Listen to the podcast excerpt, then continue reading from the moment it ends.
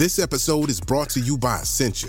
A better you starts with better hydration. Essentia is on a mission to inspire people to do what matters most. Their proprietary ionization process transforms water from any source into ionized alkaline water, providing water that's 99.9% pure with a pH of 9.5 or higher.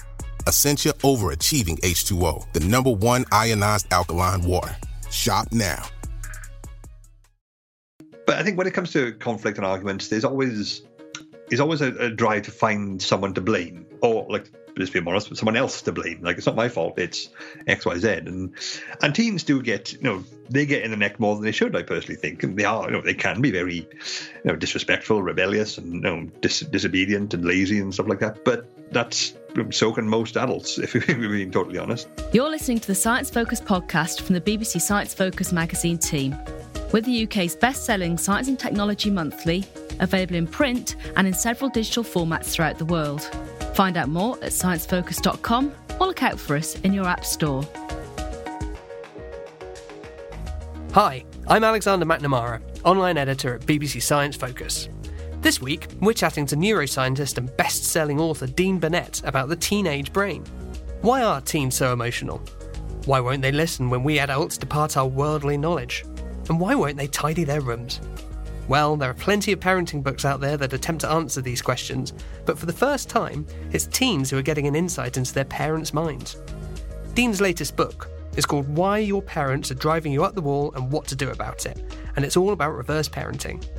It offers teens an answer to why their parents are always dragging them out of bed, why they're so obsessed with asking how was school, and other common complaints. He speaks to BBC Science Focus editorial assistant Amy Barrett. Ahead of publication of Why Your Parents Are Driving You Up the Wall and What to Do About It, can you tell me a little bit about who this book is for?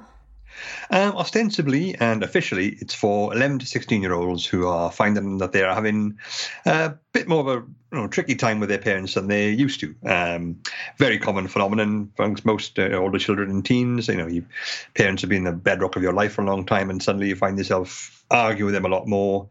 And it's an explanation of that, of that essentially. But uh, unlike pretty much every other book which addresses this, top, this topic and subject, it's for the child and teen who um, well, explain to them why their parents are being difficult and belligerent. Because a lot of the time that is the case, and that's something that's never actually acknowledged. I think that's an important. Uh, uh, important oversight that needs to be corrected. So that's officially uh, what the, the book is aimed at. But unofficially, I think it's for anyone who ever actually was a teenager, really, because we've all been through that part of your life when you find yourself batting heads a lot with your parents or authority figure or guardians or whoever it happens to be. And you know, I, I, certainly found it quite cathartic to write about and understand why that was all happening. So, yeah, it's, it's for anyone who is a teenager, was a teenager, or has teenagers in, in the broader sense. So, pretty much anyone, really. As a, I don't limit myself. um, and what inspired you to write this kind of guide for teenagers?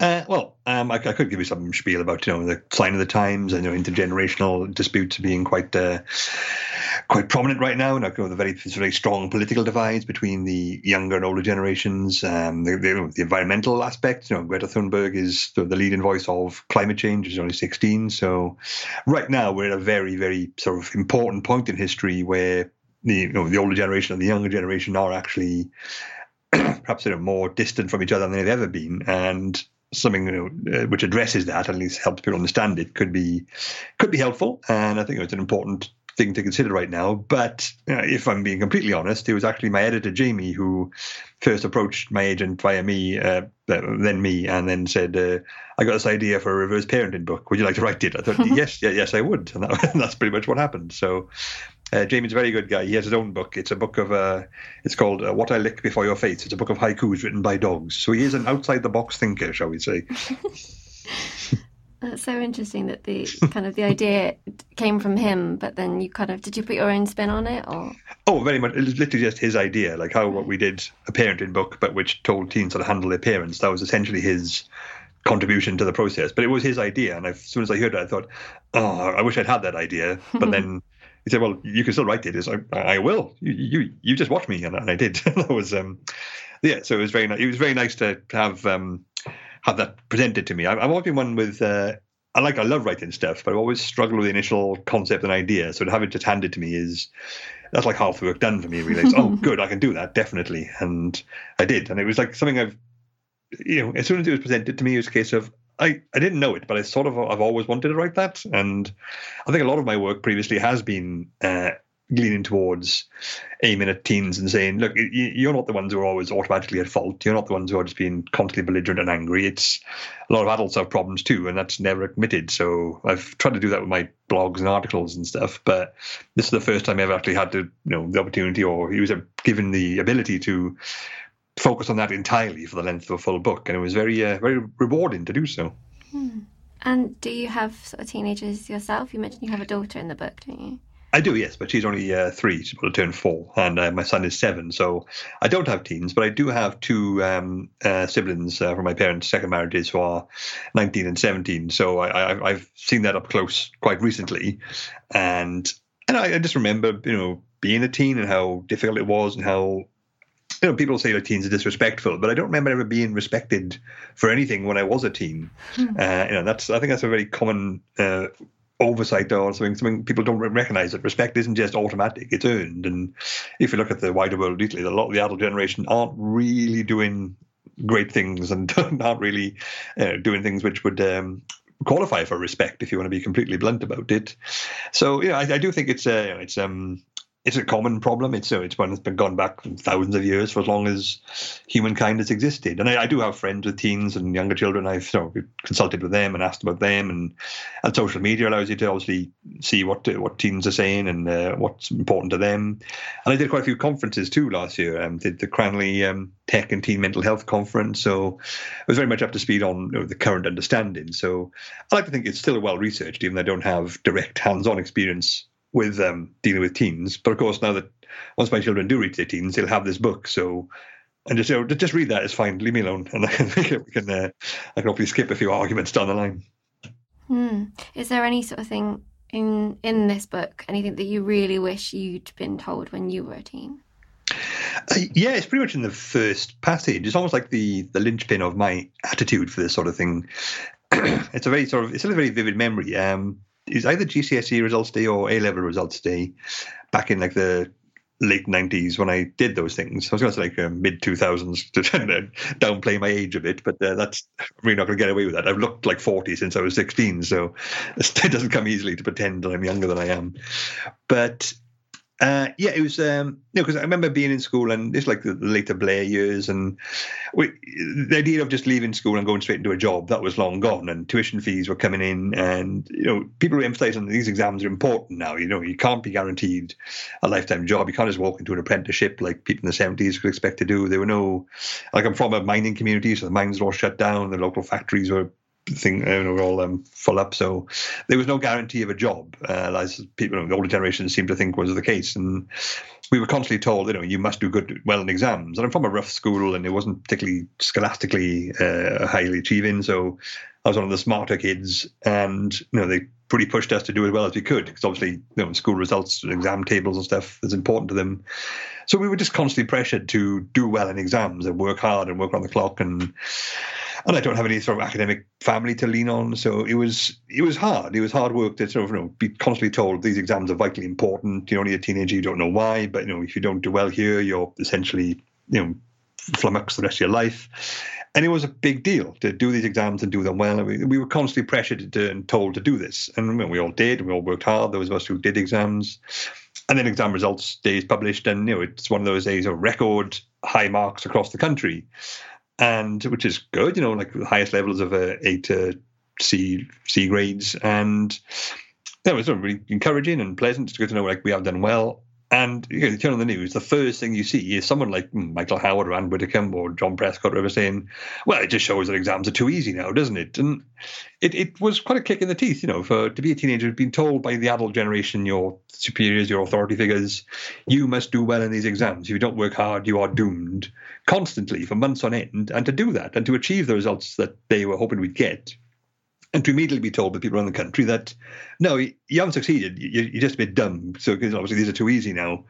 And that, that was like completely pulled the rug out from under us. And that, that's always stuck stuck me as in you said, oh, we must invest in the children's future, but you just deny them one. You deny them a sort of any sense of respect or self worth uh, the first opportunity you get, and that's something which has been a constant, I think. And that's you know, it's been a bugbear of mine pretty much all my life. You know, it's one of those things you're told you'll understand when you're older. Well, I am older now, and I don't understand it. I don't think it's right, and I want to try and do something to remedy that. And that's sort of where my attitude for this sort of book sort of spurs from. And what is it that's actually different about the teenage brain compared to the, the fully grown sort of adult's brain? Uh, loads of things, and that's something I don't. Again, that's another thing people don't seem to realise because uh, I think there's a sort of approach where you know you're a child until you, until when you hit your teens, you start acting a bit more, you know, independent, a bit more assertive, a bit more rebellious, and suddenly you should be treated like an adult, and that's not fair or correct. Um, the, the adolescent phase of brain development is a distinct phase all by itself. It's first off, it's it's losing a lot of neurological connections because as you're a child, you're absorbing pretty much any everything. Uh, you know, like all the like some estimates say, like from age like zero to two, your brain is forming a million new connections every second, which is an incredible amount of data gathering and absorption Uh, and that's sort of not at that phenomenal rate perhaps but it build it carries on until we hit adolescence. And that's when the brain sort of stops and takes stock and says right we've got all this all this information. How much of this do we actually need? Because I think one of the examples used in the book, it's like sort of getting a brand new smartphone, and then you're so excited, you just fill up with every single app and meme and download you can think of, get your hands on and it's fun for a while, but eventually that phone's going to become pretty useless because you know you're trying to find something basic like the calculator or the watch, and you have to scroll through 50 pages of for apps, and like oh, I can't find anything anymore. And, and it's not about how much information is in the brain; it's all about efficiency. And adolescence is when the brain starts becoming more uh, more efficient clears away the junk you don't need. There's a process called pruning where lots of synapses which have never been used more than once are sort of just flushed away and the resources for them are taken elsewhere. Um, so that's like what's happening in the broad scheme. But it's, a, it's an intriguing prospect in that the human brain is so diverse. There's so many different parts and so many new bits on top of old bits and the fundamental bits on top of higher functioning bits. That the, the more complex parts, like the, the frontal cortex where all the thinking and self control and uh, you know like forward planning happens, that's so much more sophisticated than the more basic bits that it takes a lot longer to mature. There are some estimates that and that you know, the front part of your brain with all the higher thinking happens that doesn't finish developing until like your mid twenties, uh, as opposed to like the more central parts of the brain, which are older and more fundamental, which control things like emotions and impulses and you know risk taking and sort of fundamental drives. They're a lot older and more primitive. Well, they're not primitive; they're still brain bits. They're very complex, but com- comparatively so, and they take less time to mature. So they're as, they're as efficient as possible in your early teens, and the parts of your brain which control like your emotions and your you know, your, your temperament, that's still developing well into your twenties. So adolescents have this period where they can control their emotions and they regularly do, but it's a lot harder for them to do so, and the emotions they experience are far more intense as a result. Um, so the comparison I use, like if you think of emotions and sort of you know brief responses like that as music, your parents are they're listening to the car stereo with their emotions, like it's just there, you know, in the background. Whereas teens are like sat next to the speaker at a big concert. Their emotions are a lot harder to suppress, control, or just you know keep under wraps. And uh, but they're constantly told to do that. Stop acting out. Stop you know stop being dramatic. Behave yourself. You're being stupid. You're being ridiculous. But this is the time when they're supposed to learn how to do all that stuff. So if you, you know, suppress their emotions, you make them like, keep quiet and keep still and never do anything, the brain never develops that ability, and it does cause you know serious problems down the line. And we see that with adolescent mental health things, and you know like male suicide rates, where men are actually you know, can't express themselves and are unable to uh, keep bottling things up, and that has really bad long-term effects. And so these are things which should be more widely known, and that's sort of something I'm slowly working towards myself. Mm, absolutely. And how how do we know so much about teenagers' brains and, and how they, they differ? Lots of different studies have shown this. So we have the technology to look at what's going on inside a working brain now, and it's, it's really quite intriguing that it isn't just a human thing, and that's something which I find really quite fascinating. That any sort of species which is social in nature, or any mammal species which is which has a social life, you know, it is, a social creature which groups together in family groups and communities um, they show similar patterns of behavior during their adolescence. Even like rats do it and chimps do it, where the adolescents are the ones who are just sort of reaching physical and sexual maturity, they become more risk taking. They actually do wander off further from the the group, the tribe, and everything. Um, so you can see in animals too, like, and that allows us to extrapolate a lot of what's going on there. But you, you can, you know, we, we have sort of tissue samples and things like that. Now you can see scans which show that like a small child's brain is actually a lot more connections in there than there are in the adolescent's brain because the adolescent is when they're being sort of flushed, essentially. You know, they, they're getting rid of all these superfluous things to make things more efficient. So there's been a lot of science into it over the years. there's been a lot of science into it over the many years now. Um, one of the books I recommend is uh, Sarah-Jayne Blakemore's Inventing Ourselves. She's like one of the leading figures in developmental uh, brain research and adolescent things like that. And she's got a book all about it, uh, which explains it in like a lot more detail than I go into because hers is for adults and mine's not. And as a result, it uh, has to be a bit more friendly, a bit a bit less detailed. But um, yeah, so th- there's plenty of data out there which um, shows and supports this. And like the, the, the, the fact that teens need need more sleep, they're always tired all the time because because of all this is going on in their brain, all the huge developments and overhauls they need more downtime to recover and maintain like their extra busy brain. And they don't get it because obviously the rules are you got to be in school by nine, and so many parents are you know kicking them out of bed eight a.m. So you're wasting the best part of the day, and that's actually really quite unhelpful in terms of their development. There's been some schools in America which have experimented with a, a later start time, like 10 a.m. So give teen students an extra hour in bed, and no, they, they should be reported sort of drastically increased, um, you know, academic scores and like behavioural complaints. So just you know, teens find it a lot easier to function when they have the sleep they need, and you can see this from you know in many other studies too. So there is a lot of data out there about this, but it just it doesn't quite conform to the stereotype of teens are rebellious and snarky and they don't care about anything that a lot of adults who control the news um, seem quite uh, quite comfortable with maintaining. And I personally disagree with that. So I'm trying to again trying to tackle that with uh, with my output. It seems like a lot of things that are maybe built or designed with teens in mind are actually built to the specifications of an adult's brain. Yeah, um, a lot of the time that can be the case. uh, there's a you know there's a lot of um, concern right now about uh, smartphones and social media and stuff, and how it's potentially quote unquote damaging for uh, develop, a developing brain. And I mean, there's lots of evidence. Well, actually, I'll say that again. There's, there is evidence out there. There's not lots of it because things like smartphones and social media, they, they, are relatively new in the grand scheme. They've only been around for what, a decade or so, and that's not really enough time to uh, don't see any long-term effects. You know, we're talking long-term human lifespan, which is like 70, 80, 90 years now. So we, we don't know for certain yet. But of the evidence there is, it doesn't seem to be a great deal which says that these things are actually damaging to a child's development. It's uh, largely just that's just largely scaremongering and suspicion.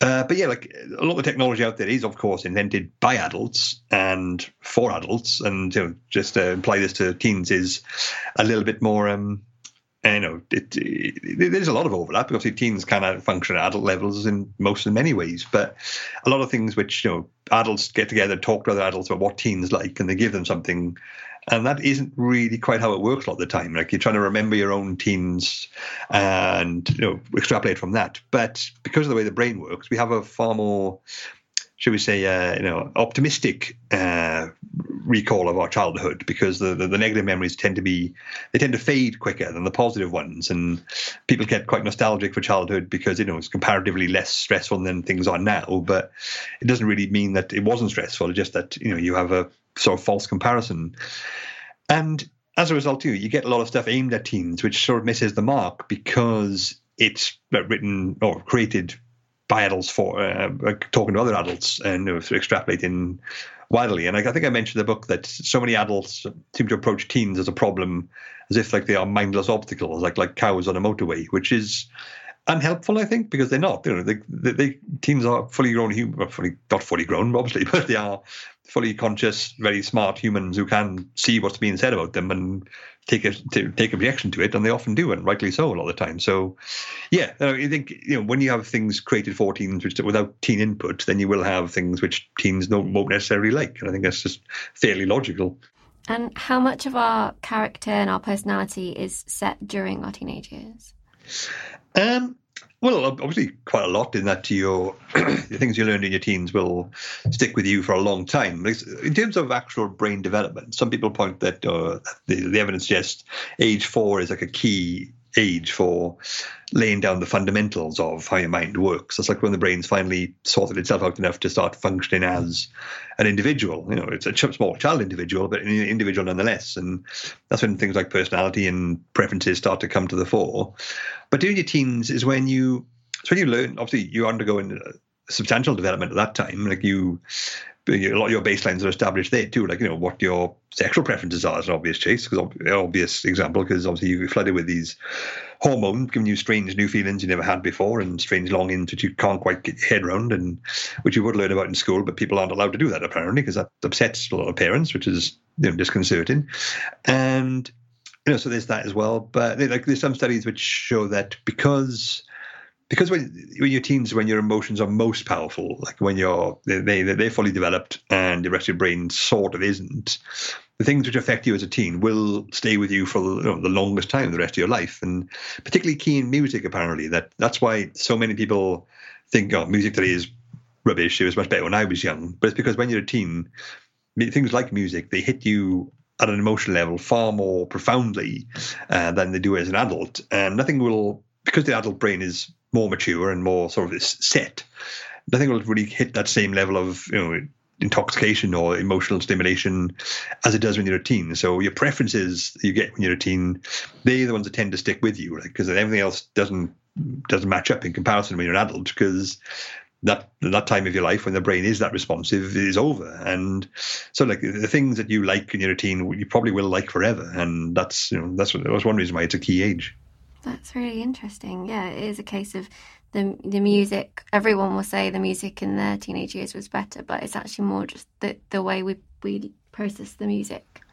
Yeah, I mean there are there are some studies which show that you know modern music has gone more commercial, so it's more it's more repetitive and more simple.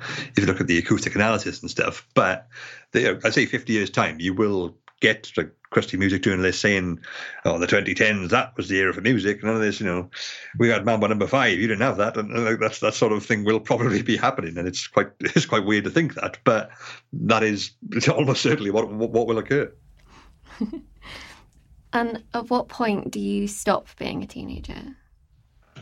That's actually a, an, an interesting question. It's something which is actually quite a contentious one because we have all these like you know these age limits or like these um, minimum ages, like 18 to be able to vote, to be able to drive and own a car and buy a house and things like that. That's when you're an official adult in UK under UK law.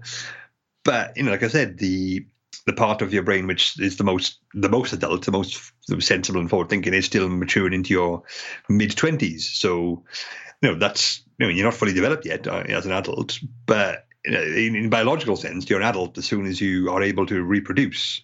So when you, as soon as you hit puberty, that's when you're an adult in the biological sense. So when you're like 11, 12 or 13, and I think most people would strongly disagree that people that age are not fully grown adults. So that's you know, that's just biological uh, adulthood, but psychological, mental, and social adulthood. That's actually a tricky subject, and it's it varies a lot. Because like the age of consent is a particularly um, a salient one because obviously it varies from country to country, which is intriguing in itself. But I think in this country, it's also weirdly inconsistent in that you, the age of consent is 16. So at the age of 16, you can legally you know, have sex with someone should you want to do so, as long as it's all they're they're of the right age too, and that's completely legal. But you, know, you can't actually look at anything sexual, like anything pornographic or explicit, until you're 18. So you can have sex at 16, but you can't see it until you're 18, and that seems that clearly is not that doesn't match up. I mean, how is it meant to happen? 16 year olds do they all get blindfolds? And you know, that that seems like that would be counterproductive in many ways. And so you can see how there are, you know, it's it's obviously been trial and error over many many years of society and observations and things, but exactly when you start being an adult is uh, is, is, a, is, a, is a very uh, fluctuating and very inconsistent um, uh, point, which no one really seems to agree on. Mm. And you mentioned sort of Greta Thunberg and you know teenage activists. A lot of mm. the criticism against um, things like the school strike for climate is that you know they're they're not uh, you know fully formed adults yet who can have these opinions. But why? How do you think that teenagers are handling the, this extra pressure that society is putting on them? Um, I think that well, they handle it surprisingly well. I'd say. I mean, you see all these teenage protests. There's no actually. There's never been any sort of uh, you know controversy or violence or clashing like that. And if you're looking for like the angry, violent protests, you know, look at the some of the recent vote leave protests with all the 50 plus year olds getting into tangles with the police, and that's quite telling, I think, personally. But I think it's um, I think it's really good that the teens are reacting this way. Like, they, I think people sort of demonize social media, saying it's corrupting, but it does provide a, a strong sense of you know, community. You can go out there and find other people who agree with you. That's not necessarily always a good thing because plenty of people agree with bad things, and that's um, that's that's a problem in and of itself. If you have some wacky belief and you find other people who agree with you, that's normally enough for people to be convinced it's true. And but that's that's that's that's a side issue. But there are um you know, it's good to see that they're reacting as maturely as they are. I mean, I think you could forgive a teenager for looking at you know, the wider adult world and saying, well, they're clearly not doing what they need to do. So it's up to us now, and that's that's a fair conclusion. And you know, it, it's going to be more stressful, but it also gives them a sense of more control, a sense of you know, taking taking the issues under their own wings and then being responsible for them. That's that's really good. And but I will say, like the criticism of teens, like they're, they're only young, they don't know, they're, they're adults yet, they can't make these decisions. That um, logic was strangely lacking when like a 15 year old ran away to join ISIS and you know, married a, a terrorist. Like, nah, she's, she knew what she was doing. She's uh, fully conscious, so she should be punished as an adult. So, so if you're 15, uh, you're you're completely conscious and you're fully adult enough to be tried as a terrorist. But if you're 16, you haven't got a clue what you're doing, and you shouldn't be leading a climate uh, revolution. so, you know, like, it's clearly more ideological. It's case of if they agree with me, then they're no, if they, if they disagree with me, then they're too young to know what they're doing. If they do something I don't agree with, then they're completely old enough and should be punished as a result. So you can see it's not exactly uh, you know completely consistent and logical uh, a stance to take most of the time. Are teenagers now better people than, say, you or I were when we were teens? Well, I can't speak for you, but I don't know anything about you. You were a teen, and I was I was a lovely boy. But um, but there are there is some evidence showing that it's going that way. And like teenagers now, perhaps not my, I, I, still count as millennial by all accounts. I'm just on the cusp. You know, I'm one of the very one of the very first millennials. I'm not sure if that term is still valid anymore because I look like I'm you know, closer to death than not. But um, the uh, yeah, there are some data to show, like even like previous adult generations, that teens now are they're not having as much, for example, casual sex and things like that. Back from we're talking the '60s, and the age of Aquarius, the free love era, and things like you know they, they are being more aware of things like consent and restraint, and they're not drinking so much, and they're not um, they're far more conscious of mental health issues, and and are far more you know open and accepting of things like gender issues and sexuality and and things like that. And you can argue that's something that's been happening a long time. You know, the things like the Flynn effect, that every generation gets slightly smarter than the last because there's just more information available. And I see, I would argue that the internet has probably accelerated that somewhat because you can access the information anyway right now. And you know, again, there are social factors. You know, if teens aren't uh, having as much casual sex or doing as much drugs or drinking as much, is it because they're more health conscious or more sort of savvy, or is it because you know, because of the financial situation they're all still living at home a lot more, and as a result you can't do those things when your parents are breathing down your neck constantly. So there, it, it, does. The evidence suggests that yes, like the modern day teens are more switched on and savvy than the previous generations, but there's going to be a lot of factors which contribute to that sort of data. So I say I say a tentative yes, but I wouldn't say quote me on it. Hmm. And why is it so important that teenagers realise that it's it's not that their brains are wrong, but it's also not that their parents' brains are wrong? Why is it so important to have a book like this to communicate that? Well, I think it's a big um, it's a big it's a big help to know that you know your parents aren't this tyrannical authority figure who thinks they're always right. I mean, most parents are Uh, winging it just as much as anyone else, and and you know, they can't give that impression when you're a young child because that's terrifying to think that you the the person who was in charge of your whole life is just blathering along blindly like like every other adult. It can be why parenting is so stressful. But I think when it comes to conflict and arguments, there's always there's always a, a drive to find someone to blame, or like let's be honest, someone else to blame. Like it's not my fault. It's X, Y, Z. And and teens do get, you know, they get in the neck more than they should. I personally think, and they are, you know, they can be very, you know, disrespectful, rebellious, and you know, dis- disobedient and lazy and stuff like that. But that's so can most adults, if we're being totally honest. And that's not necessarily something that, that, that they have ownership of.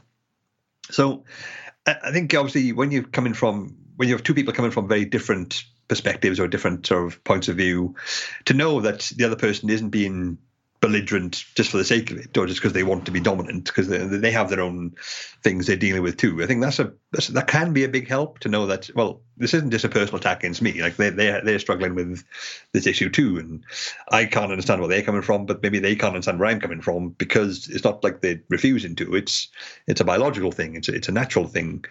And I think that's that hopefully could take the pressure off and sort of think like, well, we are arguing a lot, but we're both you know, in a situation where we can't quite make that leap for the, to, to agree with the other person, and there are reasons for that beyond stubbornness and you know personal know, personal inclinations or just you know, a, a, desire to annoy someone.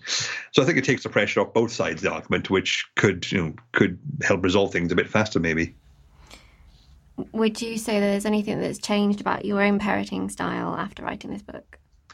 Uh, yeah, I, I, think so. Yeah. Um, again, my kids are still too young yet, and uh, so I, I, can't actually put much into practice. But I think the communication thing is becoming a lot easier. Like I've I've noticed a lot more about me getting snappy at my own kids, and I realize well they're not actually doing anything different or wrong. It's because I'm sort of a bit overworked right now uh, with the book. Ironically enough, I suppose I was uh, trying to get that deadline done, and I'm being less patient with them than I normally would and they don't know what I'm doing. Like I'm sat in my garden office by myself, and like they, they they don't see the work I'm doing, and they just treat me like daddy's here again, hooray! And and I need to be, I realize I need to be more conscious of that. They're, they're not doing anything to wind me up on purpose. They are just being children, and just just because someone doing childish things at me is inconvenient right now isn't their fault, and I need to stop. You know, uh, I was never like, know, I was never a heavy-handed parent by any means, but I've sort of I've been more conscious of catching myself from reacting a bit more uh, annoyed when that's not really a, a fair or valid uh, response to be making. So yeah, I mean, I think it'll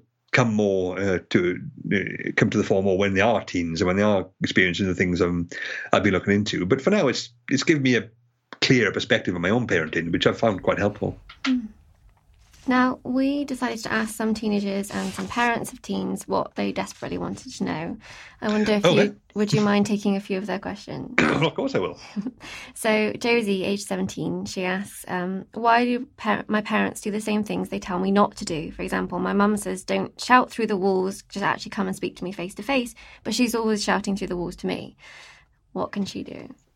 That is a very good point. That's one thing I do bring up a lot. Like parents can be completely inconsistent as well, and a lot of time they, they don't realize it. You know, like they there's a thing of you know if you what other people do you find annoying is because you do it, and you know it's it's a part of you that you don't like.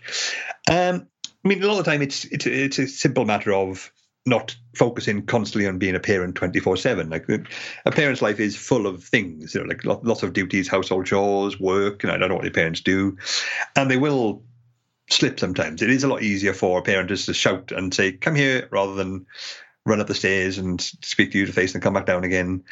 But again, it's it's inconsistent. They shouldn't do that. You see this a lot with things like smartphones. Like parents tell their kids, oh, you can't use that. It's, it's, bad for you. That that that, that device you, you use at the table is it's, it's, disgraceful. And but then they're on theirs constantly, and that's like, well, what what do you expect them to do? Or or things like you know, like you can't drink. It's you know, it's bad for you. And then they got through two bottles of Merlot a night, and they, I don't think that's really sending the right message. You know, the whole do as I say, not as I do thing is is an annoyance, especially for a teenager who is craving independence and sort of adult respect and isn't getting it. Um, what you can do about it, I I would say pointed out. I mean, that's I don't know what sort of relationship you have with your parents. If your parents are probably more uh, prickly types, they might reject object to that. But I mean, I can't can't be saying you, know, you tell me not to scream to the walls, but you do it to me. So you can understand where I'm coming from. Well, that's that's not ideal. And you know, I think most parents, most parents who care about being parents, would logically say that's that's a valid point. So I, I think it's important to you know one of the main things about being a teenager and parent, there's a lot of conflict going on, but a lot of studies show that the conflict is resolved a lot more when it turns into a dialogue. It's not like, you know, I hate you, I hate you, rah, rah, rah, rah. That's not necessarily good. But if you can do it at a time when you're feeling a bit more calm, like, you know, within just in the kitchen, just doing something menial, then go in and say, can I just mention this, that uh, you tell me not to do this, but you do it too. If you're going to be approaching a more, you know, calm, stress-free manner, then that's something which hopefully most parents will respond positively to because it shows you're being mature about it as well. Of course, if you scream to the walls saying "Stop screaming to the walls at me," because you know that's probably counterproductive. But, but yes, I think you know these things are valid concerns and valid points, and if your parents, if you have a good relationship with parents or you want one, then they, they should be able to be raised in a calm, neutral manner. I mean, I, I, I, could be completely wrong about that. I don't know your parents. They might fly off the handle completely. But it's something which I think is worth pointing out because you know, parents want to be consistent and then when they're not being, they should be they should be told that. And just because they're parents doesn't mean they can't improve their parenting, I suppose. Yeah, I mean, like most parents, I think want to be good parents and uh, would like to, you know, find out how to do that. And you know, if it's coming from the teenager themselves, that can be quite useful. If it's not like sort of demanding thing, it's a you know, it's a reasonable point of view, uh, then that can be. I personally would think that was helpful, but again, each their own. Each their own. Um, now, Jenny is a parent to four children between 10 and 18, and she mm-hmm. says, uh, I've been there, done it all, and I try to impart my knowledge and wisdom on them to help them, but they just don't do what I say. And why is that? Um, it's probably because you're their parent, and at this particular point in their life, that is not what they want to hear. That's a big part of it, in that it, it, it, does, it does seem to be an evolved mechanism for making sure humans as a, as a whole uh, you know don't fall into stale and static situations. And you know so teens are rebellious because they want uh, their independence. They want their you know they want the right to decide their own lives. They want, they want uh, things like locus of control. These are big parts of human you know, human identity. And to have someone tell you like not to do that is you know, it's frustrating. It's uh, it, it, thwarts an, uh, a strong desire you're having because of the way your brain's developing. This idea for um, one of the problems is that the parts of your brain which process reward, feelings of pleasure, things that make you happy, those have matured pretty quickly. So um, all the things which used to make you happy, like your childhood toys, like you know family days, the the fun fair and stuff, that's Okay, that's sort of like um, it's sort of like trying to watch an, an old clip on a brand new TV screen. You know, like it's all muddy and blurred, and it's not quite as good anymore. And you need new, more exciting things now. And unfortunately, you know, one of the most familiar things in a teen's life is their parent.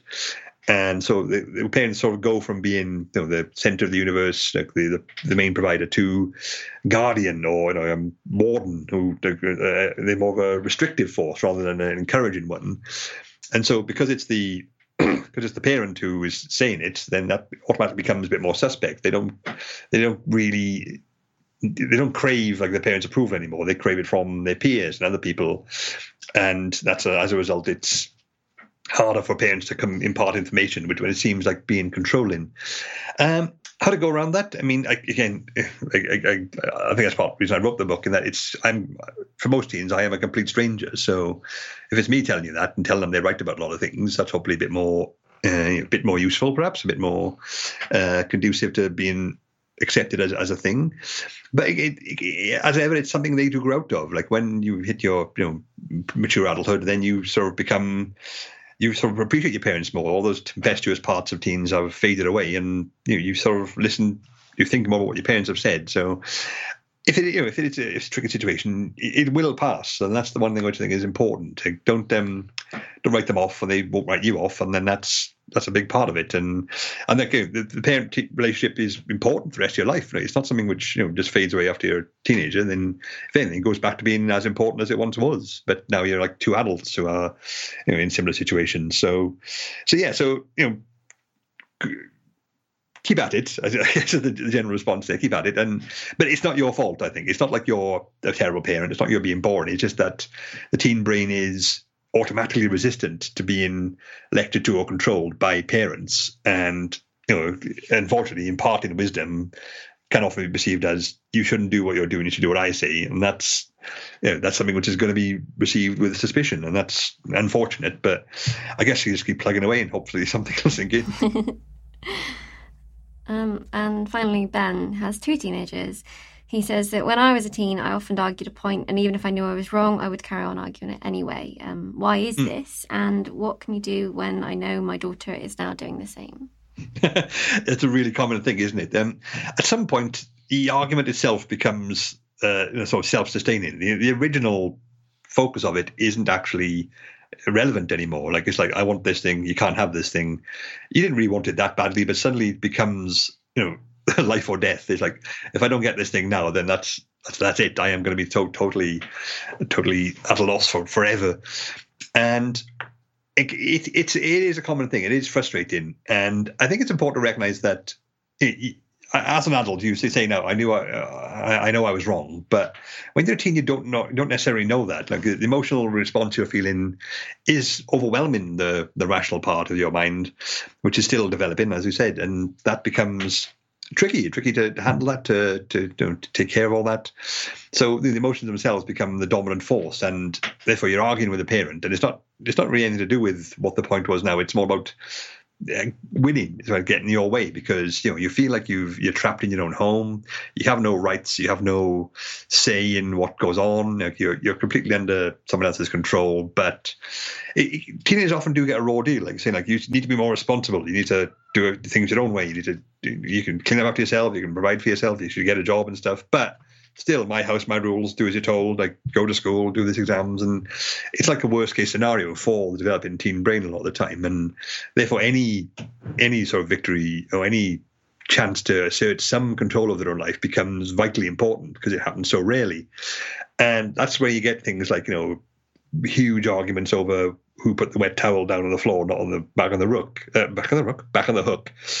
Uh, which is like what's what I based the first chapter of the book around. Actually, that's a classic argument I remember and it's it's not you know both parents and teen will probably admit it's not anything particularly crucial. It's not like you know the, the wet towel on the floor is going to cause structural damage to the house, which will bring the whole floor down around us. It's just it's a it's, it's a matter of principle at this point, and as a result, you get people who are uh, you get people like parents and teens who will argue because it's not about what the argument's about. It's about the fact that you know it, it's it's an attempt to control and assert dominance and stuff, and you know, there's some sense of independence from the teen and some sense of control and calm for the parent, which is what they sort of used to when they were children. I know children are chaotic more so than teens, but they were at least at least you were the unrecognizable authority figure for most of the time. So there's a, there's a consistency there.